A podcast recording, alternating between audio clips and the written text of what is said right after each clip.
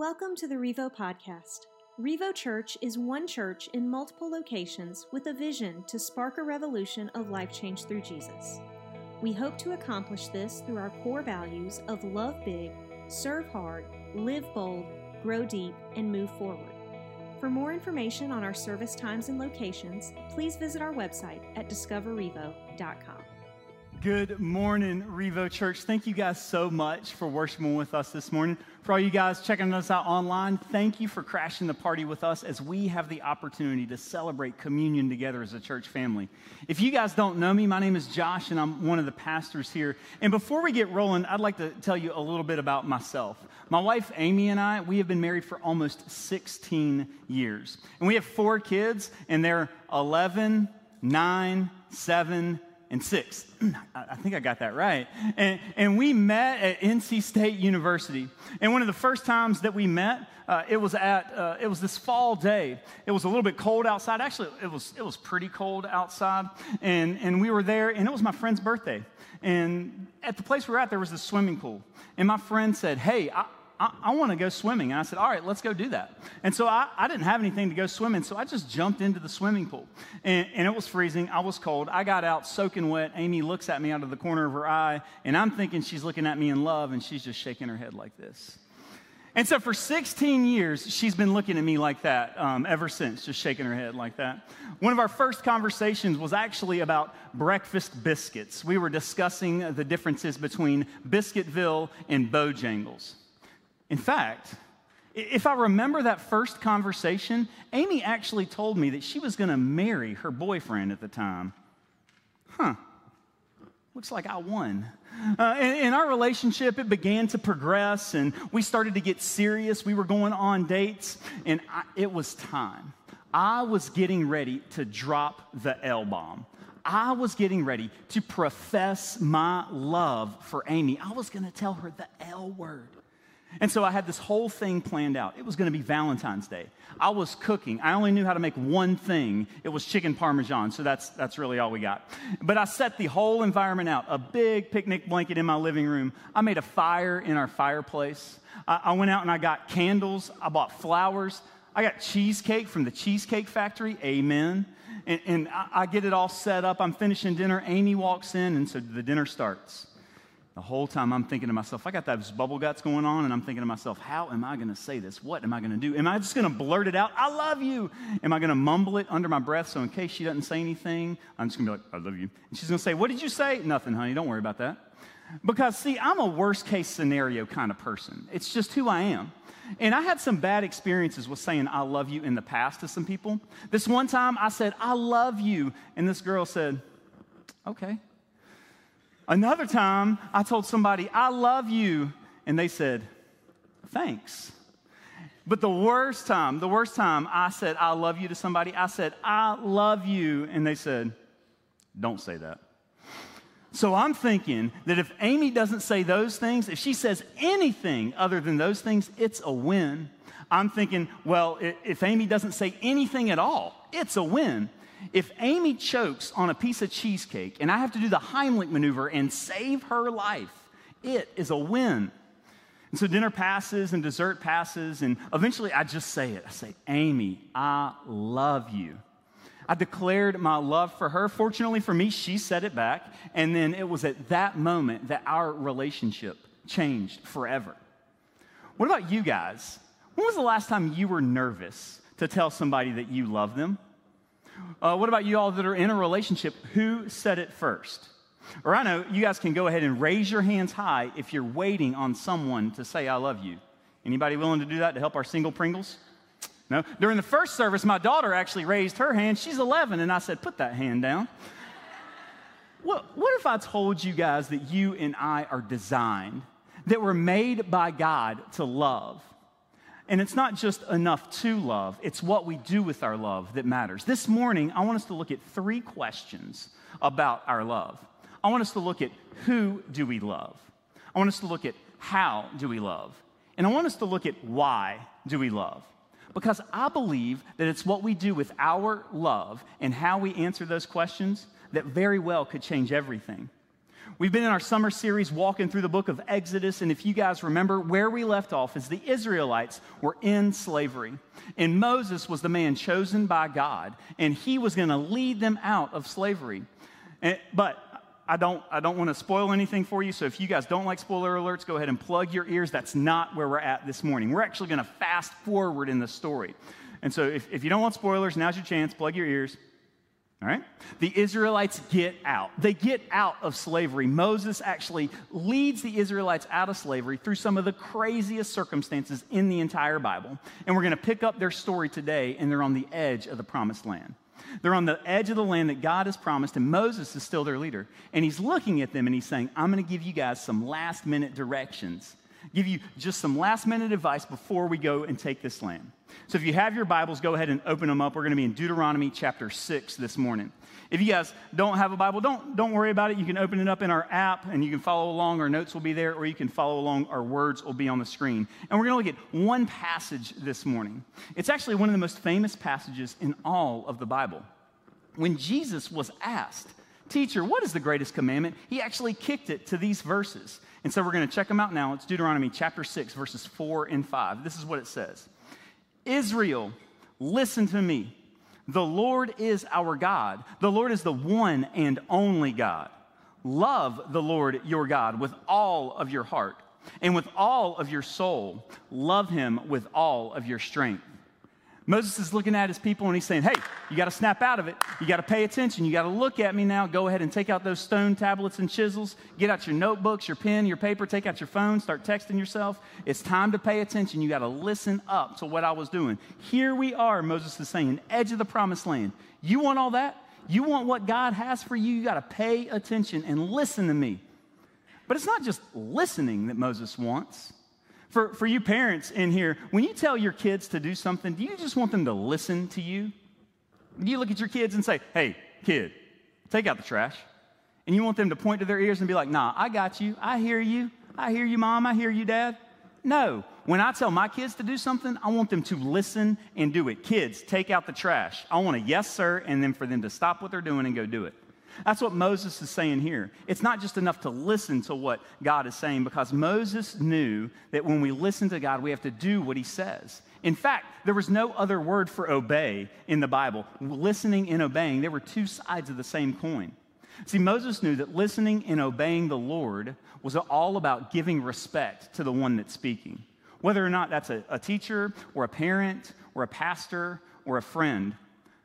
And so Moses is looking at him. He's saying, guys, listen up, Israel. Listen to me. And so if I'm the people, I'm sitting in the audience, and I've got my stone tablet out. I got my chisel. I got my hammer. I'm like, all right, Moses said, listen. I'll listen. I want to get to this promised land. What's he going to say next? What's he going to do? And so we look at verse four. He says, Israel, listen to me. Then he drops some knowledge on them. The Lord is our God. The Lord is the one and only God. Moses is reminding them, hey, guys, you know the Lord, the God.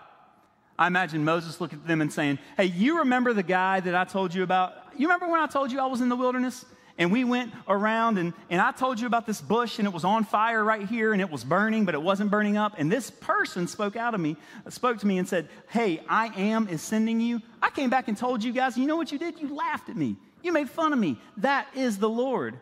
He's saying, the Lord, you know the one, the one that did what he said he was going to do, the one that through all of these miraculous happenstance and circumstances, all the things that he did brought you to the edge of the promised land where we are right now, just like he said he was going to do. He is the one true God. But Moses doesn't just use any name for God. He actually uses an insider name for God, like they're on a first-name basis, maybe even their B F Fs, besties. And the reason is, is because Moses has had his, his life influenced by God. Moses has had a relationship with God. He's seen God show up time and time and time again. And so now he and God, it's personal, it's close. And he's saying that God, the God that's personal to me is personal to you. And he's saying he is the one true God. Do you know what's not personal? What's not personal is when my cell phone rings. And usually I don't pick up numbers that I don't recognize, but I'm a pastor at a church. And so when, when, my phone, when my phone rings and there's a number I don't recognize, I pick it up. One of you guys might be in trouble, right? So I pick it up and I say, hello. And on the other end of the phone, they say, hello, we were just calling to talk to you about extending your car's manufacturer warranty. right? That's, that's not personal. They don't know me. They don't know my car doesn't have a warranty. It's not personal. But Moses is saying, guys, listen up. The Lord is our God. You know the Lord. Remember when he provided for your every need? Remember when he said what he was going to do and then he did what he said? That is the Lord. So here's a question for you this morning. Who is Lord? I mean, who is God to you? Who is the Lord of your life? If we were to look at how you spend your time or your talent or your treasure, what would that say about what is the Lord of your life? You know, there's all kinds of things that are competing for that in our life right now. It was no different for Moses in his time. He said, Israel, look at all these guys in the promised land. They're worshiping all kinds of people, all kinds of things, but we have the Lord, the one true God. We can look at the people in our lives today, and we can see in the places where we live, work, eat, play, study, and shop, people are worshiping themselves. They're worshiping ideology. They're worshiping relationships or career or money, and on and on and on. So before we come to communion this morning, I want us to wrestle with, who is our Lord? But Moses doesn't just leave them there, because remember, he said, listen and obey. And it's hard for me to listen and obey just a statement of fact. I'm like, so what? What do I need to do? But this is what he does. We'll continue on. This is verse four. Israel, listen to me. The Lord is our God. The Lord is the one and only God. And then he drops some knowledge on them, beginning in verse five. You should love the Lord your God. You see, once we realize who or what is Lord, then we realize that that is the one true God. Our only response is love. But that's a really mis- misused, maybe overused word in our language today. You see, we love a lot of things. Uh, college football season is getting ready to come up, and you guys love your college football team. Some of you guys will paint yourself head to toe in one color or multiple colors, and you say, I love this team. What about if you follow the N F L or college football, and your entire fall season, September, almost through the end of the year, will rise and fall on the performance of strangers on a Saturday or a Sunday? Is that love? It was Amazon Prime Day just, just this past week, and we got some killer deals on Amazon, and we love a good deal. Do you know what, do you know what I love? Do you want to know what I love? I love ice. Actually, I'm a bit of an ice connoisseur. You, you could, you want to know who, who has the best ice in Winston? Dario. Wrong, not Chick-fil-A. Dario. Dario has the best ice in Winston. You can, you can ask my R group that every Monday night, my car finds itself in the Dario drive-thru, and for forty-three cents, I can get two large cups of ice. So I tell the guy taking my order, hey, man, I just need two cups of ice, and he's looking at me like I'm kind of insane. I'm like, no, that's it. I'll see you later. Uh, I get those two cups of ice, and I'm double-fisting, chowing down on them on my way to our group. I love Dario ice. You see, we love all kinds of things. And what, here's the question that you need to know this morning. What or who do you love? Man, who do you love? Is it the Lord? Because Moses is building the case right now. He's saying, if you realize the Lord is the one true God, then you have to respond in love. And it's not enough just to feel love. We have to show it. I can't just tell my kids, kids, I love you, and not do anything for them. We have a lot of teachers that call Revo home, and they say they love teaching and love their students. But it, they can't just say that and then mail it in Monday through Friday. No. When we love someone, we want to show it. Kids have to be nurtured, students taught. So fortunately, Moses doesn't leave us guessing on exactly how to love. He actually lines out a couple of ways that we can love God this morning. So we'll read it again, Deuteronomy chapter six, verse four. Israel, listen to me. The Lord is our God. The Lord is the one and only God. You should love the Lord your God. And then here he gives us three ways: with all of your heart, with all of your soul, and with all of your strength. So we're called to do what? We're called to love. We're called to love who? The Lord, the one true God. And we're called to love how? Three ways. With all of our heart, with all of our soul, and with all of our strength. So let's look at the heart. To understand the heart, you really need to know that in Moses' time, they didn't have anything about the mind. They didn't know that we had brains, and that's where we thought. So the heart was the center of all the human intellectual activity. The heart was where all of your feelings were, all of your knowledge, your understanding, your wisdom, discernment, all of that took place in the heart. For Moses, the heart was where you thought, where you felt, and where you made sense of the world. It's where you had all of your affections. It's where all of your affections and motivations were birthed that then made you make some decisions in your life. It was the center of human existence. It's actually where we get the phrase half-hearted attempts, or we'll see someone do something halfway, and what will we say? We'll say their heart wasn't in it. Here's an example. Take my boys. So uh, we have two boys, and I don't know if you guys know this or not, but boys are disgusting.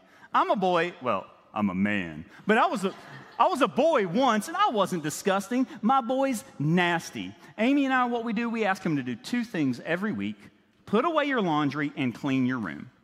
And we'll go into their room, and it will look clean. The floor, nothing on it. The beds are made, dressers decluttered. And I think, they've done it. And we're leaving the room, and, and then I see out of the corner of my eye a sock that's poking up out of this dresser drawer.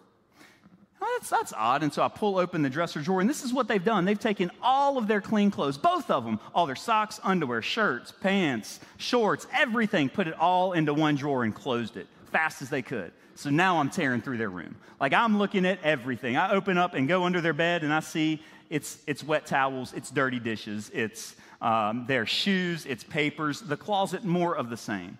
Why do they do this? Because their heart wasn't in it. I don't know where you guys are at in loving God this morning. But if I'm honest, I bet that there are times, I know there are times in my life when I love God, but I'm doing it half-heartedly. I know that there are times when I'm loving God, but my heart's not in it. I guess that's why it says in Proverbs chapter four, above everything else, guard your heart. Everything you do comes from it. Or in Jeremiah seventeen nine, it says, the heart is deceitful above all things. The Bible later says that the only way to follow the Lord is to create in us a new heart, to remove our heart of stone, to give us a heart of flesh. It actually talks about surgically removing the evil that's in our heart to create in us a new and clean heart, which is why when we love God, it starts in the heart. Our heart is where character begins and ends. The only way to devote our whole selves to God, all of our feelings, all of our failures, all of our affections, all of our desires, all of our thoughts, it's to give God all of our heart. And so this morning, before taking communion today, would you guys make the decision with me? Would you guys resolve, make the decision ahead of time? No more half-hearted attempts at loving God. That when you love God this morning, let's love him with all of our heart. And so we love him with all of our heart. And then the next one is we love him with all of our soul. And I can understand a heart. Like, I could feel a heart. I can draw a heart. Not very well, but I can draw a heart. I could take my heart out and I could squish it. There are people that operate on hearts. But a soul, what's that? Because when I think of soul, I'm thinking of this ghost-like spirit animal caged up inside of me, ready to burst out when I die. I'm thinking about the ghosts that are on Scooby-Doo and they're walking around, or when I'm watching T V and someone has a near-death experience and their spirit is rising up in the air, and then all of a sudden they get resuscitated and boom, they're back down. That's what I think of when I think of soul. But Moses didn't have Scooby-Doo, and I don't think he had T V. And, and so for Moses, that was a little bit different. For the soul for Moses meant all of you. If the heart was where all of your motivations and your actions and your feelings and, and all that was, then your soul... Your soul was all of your physical self, all of your mental self, all of your emotional self. In short, the soul was all of you. When I love my family, I love with all of me. I love my wife, Amy, and when I love her, I love her with all of myself physically, with all of myself mentally, with all of myself emotionally. It's really like a longing that I have to be with her and to spend time with her. So when you look at love from a soul, it's a, it's a longing that we have. Psalm forty-two actually describes it like this in verses one and two. It says, as the deer pants for streams of water, so my soul pants for you, my God. My soul thirsts for the living God. So on a physical level, we could be thirsty and walk around and say, water, water. And just like we have that physical thirst or that physical hunger, That's a longing. It's a metaphor for how much we should love and want to be known and know God. So when we long for God, we long for him. We long for his very presence more than we long for anything of this world. We long for time with him. We long for him and his presence more than the pleasures of the world, more than the desires of the world. We long for him with something so much in our soul that it consumes us, every thought, every action, everything that you do. It's like when I drive down Stratford. You guys have been down Stratford, right? And you're going down Stratford Road, and, and you look, and out of the corner of your eye, you see the red light on at Krispy Kreme. You're like, it's about to go down. And so you, your car does a U-turn, and, and I'm in the parking lot, and all of a sudden I walk into Krispy Kreme, and what do I see? I see those donuts. And they're coming out of the oil, and they get flipped over, and they got that gorgeous tan on them. And then they get up on that conveyor belt, and they're getting ready to go under the waterfall of glory to get baptized in the nectar of heaven. And those donuts get around on that conveyor belt, and then your man's right there, and he's separating out the rejects like wheat from chaff. And I'm up at the cash register, and I'm like, hey, man, I need a dozen. It's just me. Don't look at me, because why not? And he's getting ready to close the box on my dozen. I'm like, hey, hold on. I take my hand, grab it, the fingertips almost burning off because the donut is so hot and now, and the whole thing goes in my mouth, and it just melts in my mouth. Because the minute I saw that sign, I had a longing for that donut. The second I knew they were hot and now, I knew I was going to have some. So just like I long for those Krispy Kreme donuts, especially when that red light's on, man, to love God with all of your soul means to long for him. To devote your whole existence to him, all of yourself, all of your abilities, all of your capabilities, all of your limitations, all of your failures, all of your choices, all of your actions. Loving God with all of our soul is to place our desire for God more than we desire anything else in the world. And so Moses finishes it out here. We're going to start again in verse four and look at it. He says, Israel, listen to me. The Lord is our God. The Lord is the one and only God. Love the Lord your God with all of your heart, with all of your soul. Love him with all of your strength. So we're called to love God with all of our heart, with all of our soul, and last, we love God with all of our strength. And it's not strength like, welcome to the gun show. Moses didn't flex into me like the promised land, it's over there. And everybody's like, yeah, strong Moses. Strength is not like stacked, jacked, or yoked. God's not saying, love me, and then get in the gym and move heavy things. No, it, it's really, it's really means very or much. For any English nerds out there, I'm a bit of an English nerd, so I, I kind of geeked out about this. It's an adverb. And an adverb is meant to, ironic enough, strengthen or add to words. This same word for strength is actually used in Genesis one thirty-one. When God looks at all of creation and he says, it is very good. It's that same very there that Moses is using right here. So when we love God with all of our strength, it would read, love God with all of your heart, love him with all of your soul, and then love him a lot, very much, with all of your muchness. So loving God with all of our strength is loving him with everything, all that we have. When we love God with all of our heart, we love him with all of our desires, all of our thoughts, all of the dark places in our heart that have been changed, all the evil taken out, so that now we have a new and clean heart that's fully devoted to God. And we love him with all of our soul. That means now we're loving him with everything that we have, all of ourselves, physically, mentally, emotionally, everything we watch on T V, everything that we listen to, all the decisions that we make and the actions we take. That's when we love God with all of our soul. And now we love God with all of our strength, which means when we do that, we do it with everything we have. But here's the question that I have for us today. Why? Why do we love? Because I believe that the answer to that question is what brings us here to communion this morning. I believe that the answer to why we love the Lord actually begins here. Why do we love God with all of our talent and our time and our treasure? Why do we love God with all of ourselves? Because it says in the Bible, in Romans chapter five, verse eight, that while we were still sinners, while we were on the other team, while we were totally and completely against the Lord, Christ died for you, and for you, and for you, and for you, and for me. Because the Lord, not one of many, but the one, the one true God desires a relationship with you and me. He created us to love him. But this is what we did instead. Instead of loving God, this is what we did. We sinned. We ran away. We quit. We looked at the life that God has for us, and we said, I don't want a part of that. I don't want any of it. I want my way, my life, my actions, my thoughts. We said to God, I want what I want. We said, we looked at creation, and we said, God, I'm going to love creation more than I'm going to love the Creator. And so what did God do for us? This is what he didn't do. He didn't give us what we deserve, because we deserve death. The, the wages of sin is death. The punishment we deserve is death, but Jesus. But Jesus came to earth. He knew no sin. And he took on sin for you and for me. And he said, because of my love for them, I'm going to stand in the place. I'm going to be a substitution so that now I can have a relationship with God. Jesus took on the place for you and for you and for you so that you can now love God with all of your heart and with all of your soul and with all of your strength. So why? Why love Jesus? Why love God? Why do we love him? Because without him, without the sacrifice of Jesus, we're lost. We're awaiting the right punishment for our sin. But Jesus, man, he took that on willingly for you and for me.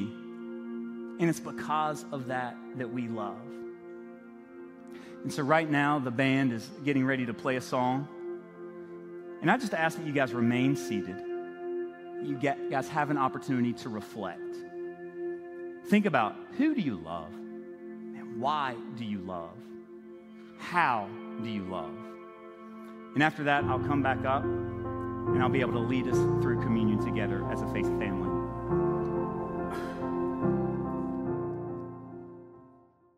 In your seats, there should be some communion elements. If you guys can look in the seat in front of you, or maybe in the seats when you came in. For all of you guys joining us online, just take a minute and get your elements together.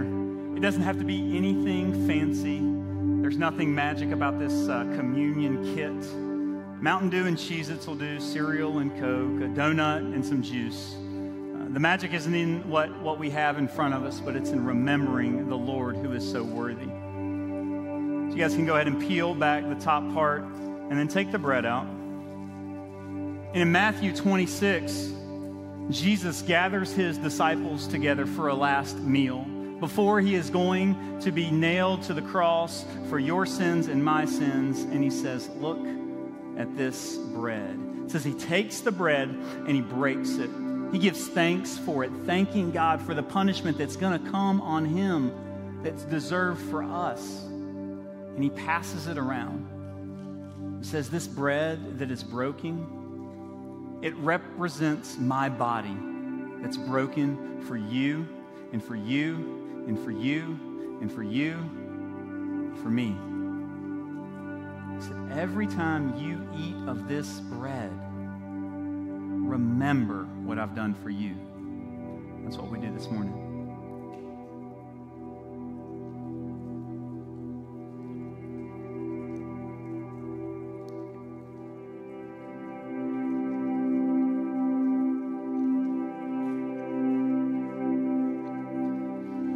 In the same way, he took the cup and he said, look at it. Look at the color. It's dark. It represents my blood.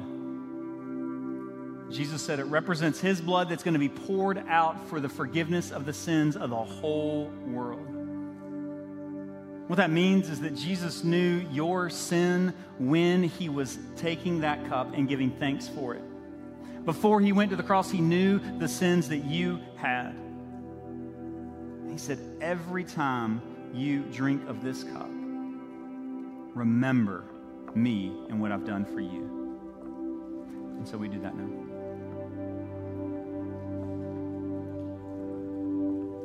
Lord, you are so good. That while we were your enemy, while we were still sinners, you came to die for us. We were on the other team and you pursued us, you loved us, and it's because of that and what you've done that we can have a right relationship with you. And so, Lord, it's my prayer today that we would wrestle with and know who is our Lord, that we can critically look at our life and ask ourselves, who are we worshiping? Who do we love? We can look and say in our relationship with you, God, how are we loving you? Are we loving you with all of our heart, with all of our soul, with all of our strength? And God, that we leave here today and we remember why we love you.